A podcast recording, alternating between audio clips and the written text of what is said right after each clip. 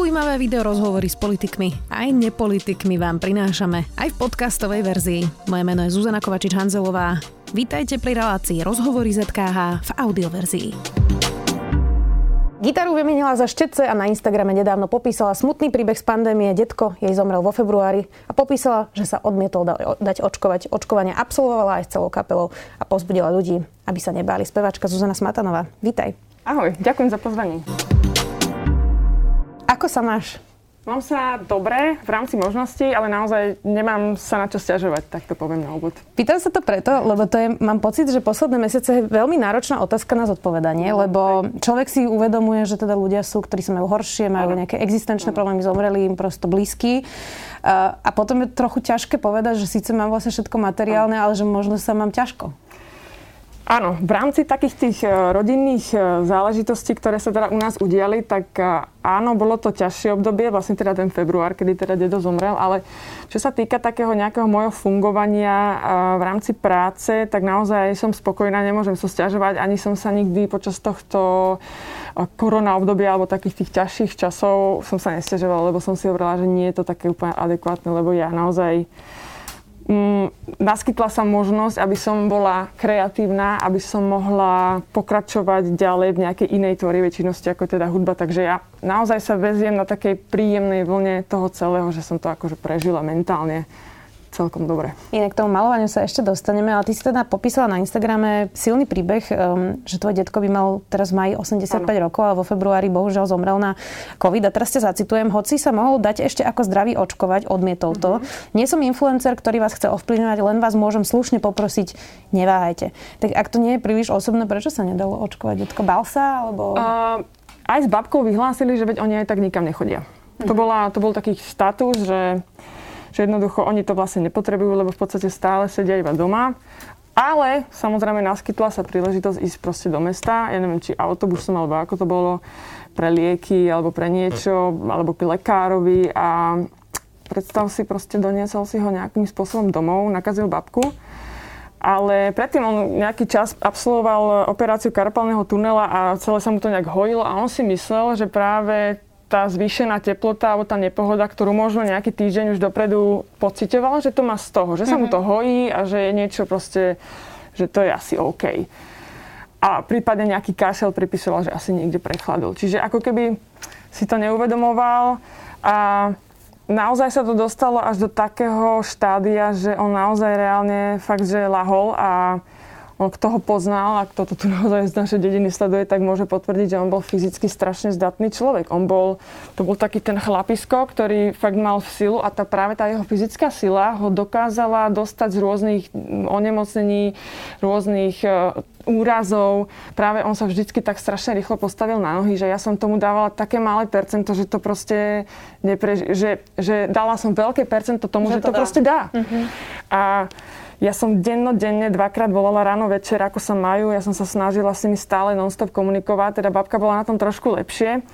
Ale dedo, dedo chradol a naozaj som mala na telefóne niekoľko lekárov. Sme sa radili, čo ako, čo mu bude najlepšie. Mm, snažila som sa mu fakt zistiť, ktoré tie Dčka, zinok, všetko, čo, čo proste potrebuje. A mm, naozaj, že to ráno, jedno som mu volala, že ako sa má, fakt, že minúta kašel príšerný a až potom mi bol schopný niečo povedať veľmi vysilené, ale ešte som dúfala, že sa večer s ním dovolám, ale už teda asi bol mŕtvý. No. Hmm. Takže odmietol to práve preto, lebo tvrdia, a myslím, že aj doteraz babka tvrdí, že, že teda ona to asi nedá, lebo veď oni nikam nechodia. Aj keď ja si myslím, že babka je už nalomená, ale neprehováram nikoho. To je, to je každého voľba, si myslím.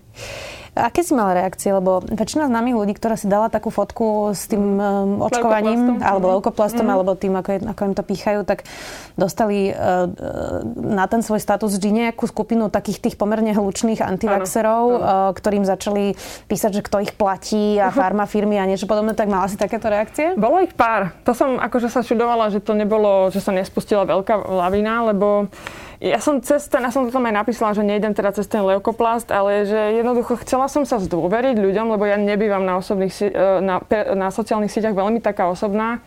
Ale teraz som to cítila, že, že je dobré o tom povedať, lebo ja sama som pocitila tú silu toho covidu. Ja som to až človek, až keď to zacíti tak strašne blízko, až vtedy myslím si, že má možnosť to nejak hlbšie, hlbšie akoby precítiť a zažiť a uvedomiť si to. Takže ja som sa rozhodla, že to urobím, že zverejním fotku, že sa očkujem, lebo nakoniec vlastne aj v tých mailoch, ktoré prídu po očkovaní, že zdôverte sa ľuďom alebo podielte sa o svoju nejakú, nejaký zážitok z toho. A chcela som, lebo lebo práve tým, že som to tak zažila takto strašne blízko a ja si myslím, že, že je to dobré, ale nie som tu na to, aby som proste niekoho prehovárala, to som nechcela. No a toto si povedal už druhýkrát, že teda nechceš prehovárať. Sú uh, podľa mňa teraz uh, dva typy ľudí, ktorí sú zaočkovaní. Takí, ktorí povedia presne, že veď teda nebojte sa, ano. idem príkladom, ale ne, nechám to na vás. Ano. A potom sú takí, ktorí sa hnevajú na tých, čo sa nechcú dať uh-huh, zaočkovať uh-huh. a sú takí um, niekedy právo možno aj nahnevaní, že vlastne prečo sa nechcete dať očkovať, už sme to mohli mať za sebou. Uh, tak prečo vlastne ty si táto skupina a nie tá druhá? Hey, uh, ja som proste, ja rešpektujem názor druhého predsa.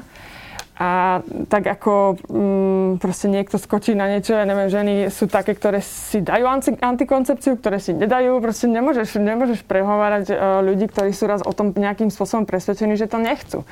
A aj keď teda nechcem ani povedať o ľuďoch, ktorí sa nedajú zaočkovať, že sú nezodpovední, lebo možno sú zodpovední iným spôsobom a to je to, že fakt, že nosia rúško na tom, alebo respirátor na tom rúško, chránia sa všetko a chcú to nejakým spôsobom prečkať, kým sa tá celá naša imunita nevytvorí, neviem. Ale ja som to chcela, ja, som, ja už chcem pracovať. Ja som povedala aj s kapelou, že my sa všetci dáme zaočkovať, lebo už chceme byť bližšie tomu nášmu publiku, pretože naozaj by sme boli vypnutí ako prvý, celá kultúra. Hold, ja, ja chcem začať žiť normálnym spôsobom a myslím si, a dôverujem odborníkom, že toto je tá cesta, ktorú proste, ktorú, ktorá je tá správna. Inak um, myslím, že to je 17 rokov od toho, keď ty si vyhrala vlastne súťaž Coca-Cola, 18 dokonca Coca-Cola Popstar. Bol to ten rok, ktorý si zažila teraz, myslím, ako hudobnička. Myslíš tento, tento konkrétny? Uh, s tým, že sme zostali úplne, akoby, hm, akoby nám vyplý náš svet, tak áno. Áno, pretože je to predsa len, uh, ten náš muzikantský život je, je nejakým spôsobom, to je životný štýl. To je proste každý týždeň čo týždeň sme vlastne v nejakej logistike, keď vieme, že ideme v stredu niekam hrať, my už tým žijeme od pondelka. My si všetko plánujeme, celý ten náš mechanizmus tej kapely proste funguje non-stop. Tam ideme, proste logistika, kde, kde, by, kde sa ubytujeme, kde máme skúšku, proste to je fakt jeden mechanizmus. A to nám zrazu vypli a my sme zostali ako, ako fakt, že jak vypnutí. vypnutí. No, no, ako sa dá vlastne vydržať rok bez zárobku. A teraz nemyslím len teba, ale teda všetky, ktorí vlastne sa mhm. podielajú na tomto mhm. systéme od, od, od manažerov, cez zvukárov až po technikov, ktorí rozkladajú stage. No. Eh, čo títo ľudia vlastne celý rok uh, robili bez zárobku? No niektorí úplne skrachovali a odišli od toho úplne a už sa k tomu si myslím ani nevrátia. To ja mám v podstate z prvej ruky tak trošku povedané, pretože Pavel Smolka akožto uh, taký ten hovorca tej hudobnej únie je teda môj manažer uh, 18 rokov a on mi to hovorí tak trošku presne s, takým, s takou frustráciou, ako sa strašne zlé veci začali vyvíjať a ako mnohí ľudia naozaj depresie a na liekoch a ako, ako proste prišli o živobytie.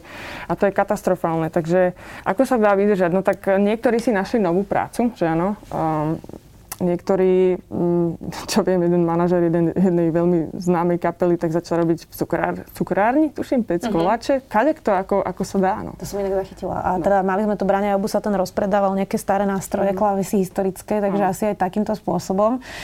Um, čím si vysvetľuješ, že a teraz sa priznám, že inak dosť možno aj pod týmto videom budú komentáre, uh-huh. že máš ísť dokladať do Lidla uh-huh. uh, tovar.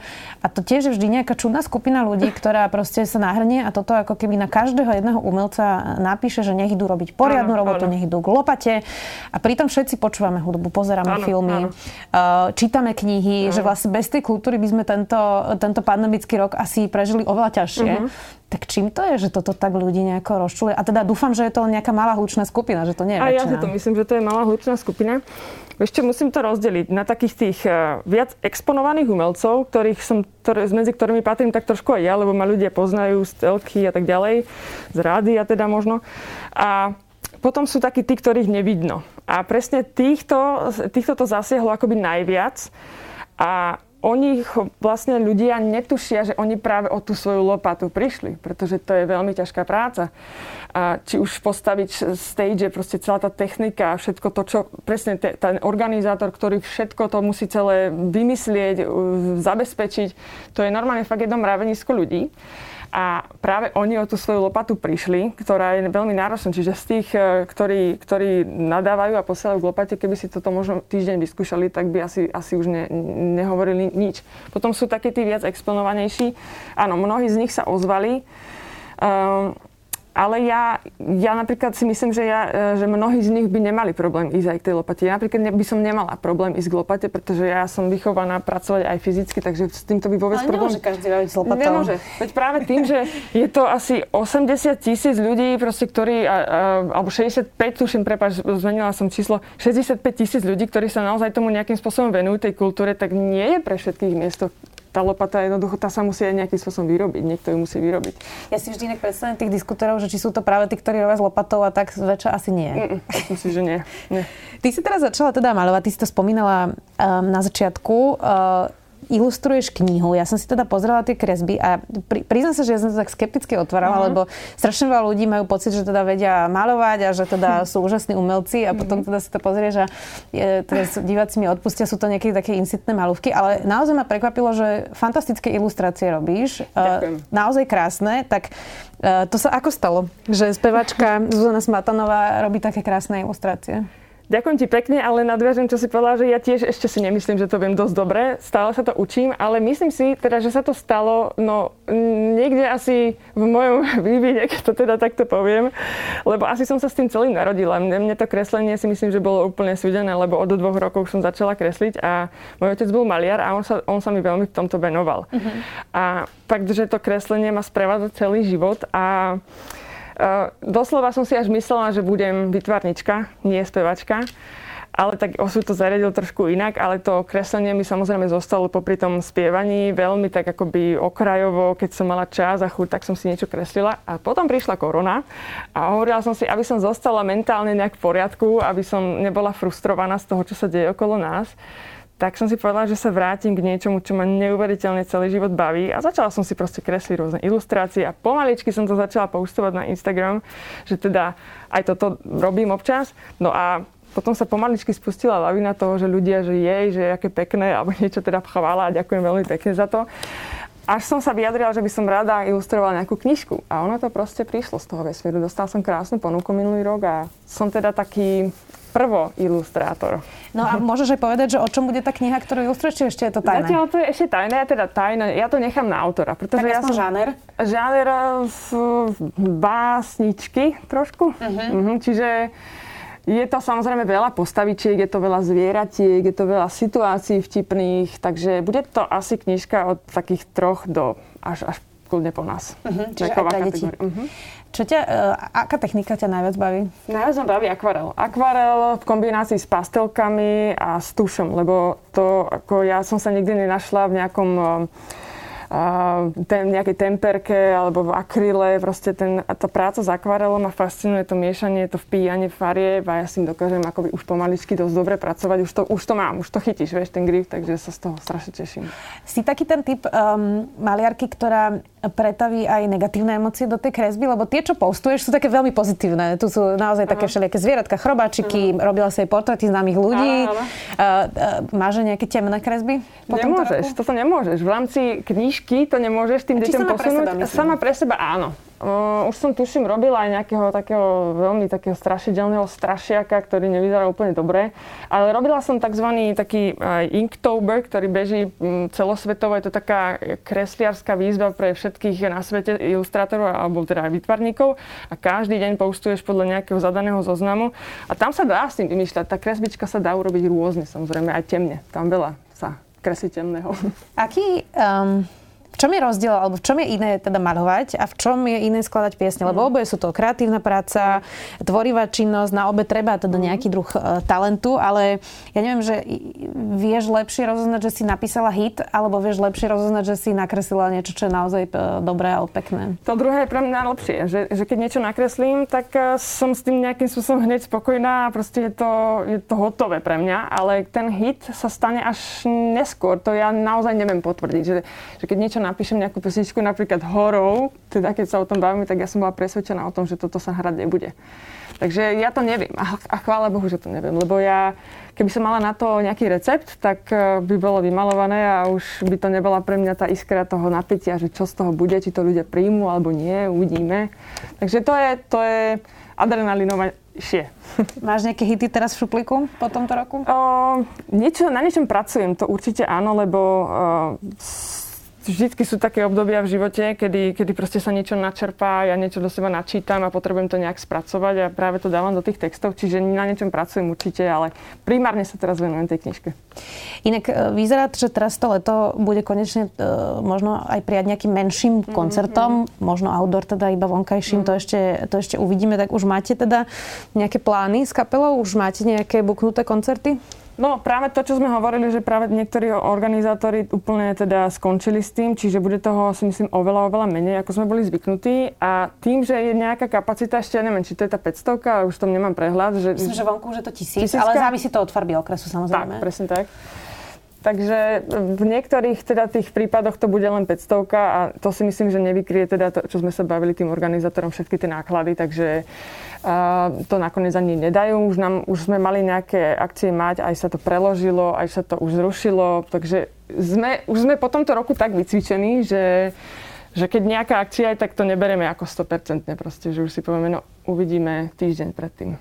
Um, ten, za ten rok, čo ste veľmi nehrali pred živým publikom, ne, nebojíš sa, že si to už zabudla? Zabudla, podľa mňa som to úplne zabudla. Ja už, eh, ja už si hovorím, že, že ak, ako proste, čo, čo, čo tým ľuďom poviem a ja sa asi budem na nich proste iba pozerať. Že, že, že to pre mňa už je tak neuveriteľné si spomenúť na to, že aký život som žila a aké to je teraz, že fakt už, už som si odvykla od toho publika, už som si odvykla to, čo som hovorila na ten systém, na ten, ten životný štýl, takže chvíľku sa budem aj rozbiehať. Ne, nejde to podľa mňa hupnúť len takto. Tak ale možno budú v šoku diváci, ktorí neboli na koncerte. aj umelci budú všetci vlastne v šoku na tom Či vôbec niečo aj odohráme. Záverečná otázka, Zuzi. Um, čo uh, ťa najviac naučilo vlastne tento spomalený mm. rok, keď si presne zmenila životný štýl, mm. zrazu sme zostali doma uh, viac s blízkymi, máme za sebou aj smutné proste mm. udalosti, aj bolestivé. Tak čo je niečo také, čo si si z toho zobrala a, uh, a zmenilo ťa to mm-hmm. naozaj v niečom? Čo sa práce týka, tak som zistila, že sa nestratím. To je, to je jedna vec, ktorá ma potešila, že, že dokážem byť flexibilná, že sa naozaj dokážem otriať z nejakých vecí a začať pracovať trošku inak. A čo sa týka nejakého takého osobného um, sveta, tak rozhodne som ho spomalila a som si uvedomila asi, ako my všetci, som si uvedomila, ako je zdravie podstatné a zdravie našich blízkych. A že treba žiť a, a tešiť sa z maličkosti. To, ma, to, to je to, čo mňa držalo nad vodou. Práve sa tešiť z tých maličkostí a o to, o to prísť nechcem, lebo sa bojím, že my tak trošku prídeme, že, že tak trošku všetci zabudneme na to, v akej veľkej depke sme boli a že, e, že na to zabudneme. Tak tohto sa chcem ja niekde v hlave držať, že to proste tak bolo. A že, a že sme proste, tak ako sme boli od rodiny odlučení, že tak tá rodina je proste to najviac. To, toto všetko ma to naučilo. Tak, myslím, že viacerých. Ďakujem mm. ti veľmi pekne, že si našla čas. Tak spevačka a už aj ilustratorka Zuzana Smatanová. Ďakujem za pozvanie. Ďakujem. Počúvali ste podcastovú verziu relácie Rozhovory ZKH. Už tradične nás nájdete na streamovacích službách, vo vašich domácich asistentoch, na Sme.sk, v sekcii Sme video a samozrejme aj na našom YouTube kanáli Denníka Sme. Ďakujeme. Čo sa potrebujeme naučiť, aby nás umelá inteligencia neobrala o prácu? Ako prelomili Kočnerovú trému? A na čom najviac zarába Apple? Ja som David Tvrdoň. A ja som Andrej Podsúbka a každú sobotu v podcaste Klik s Davidom rozoberáme nové správy o technológiách a sociálnych sieťach. Náš podcast Rodiny Sme nájdete na sme.sk lomka klik alebo všade, kde sa dajú počúvať dobré podcasty. Každú sobotu.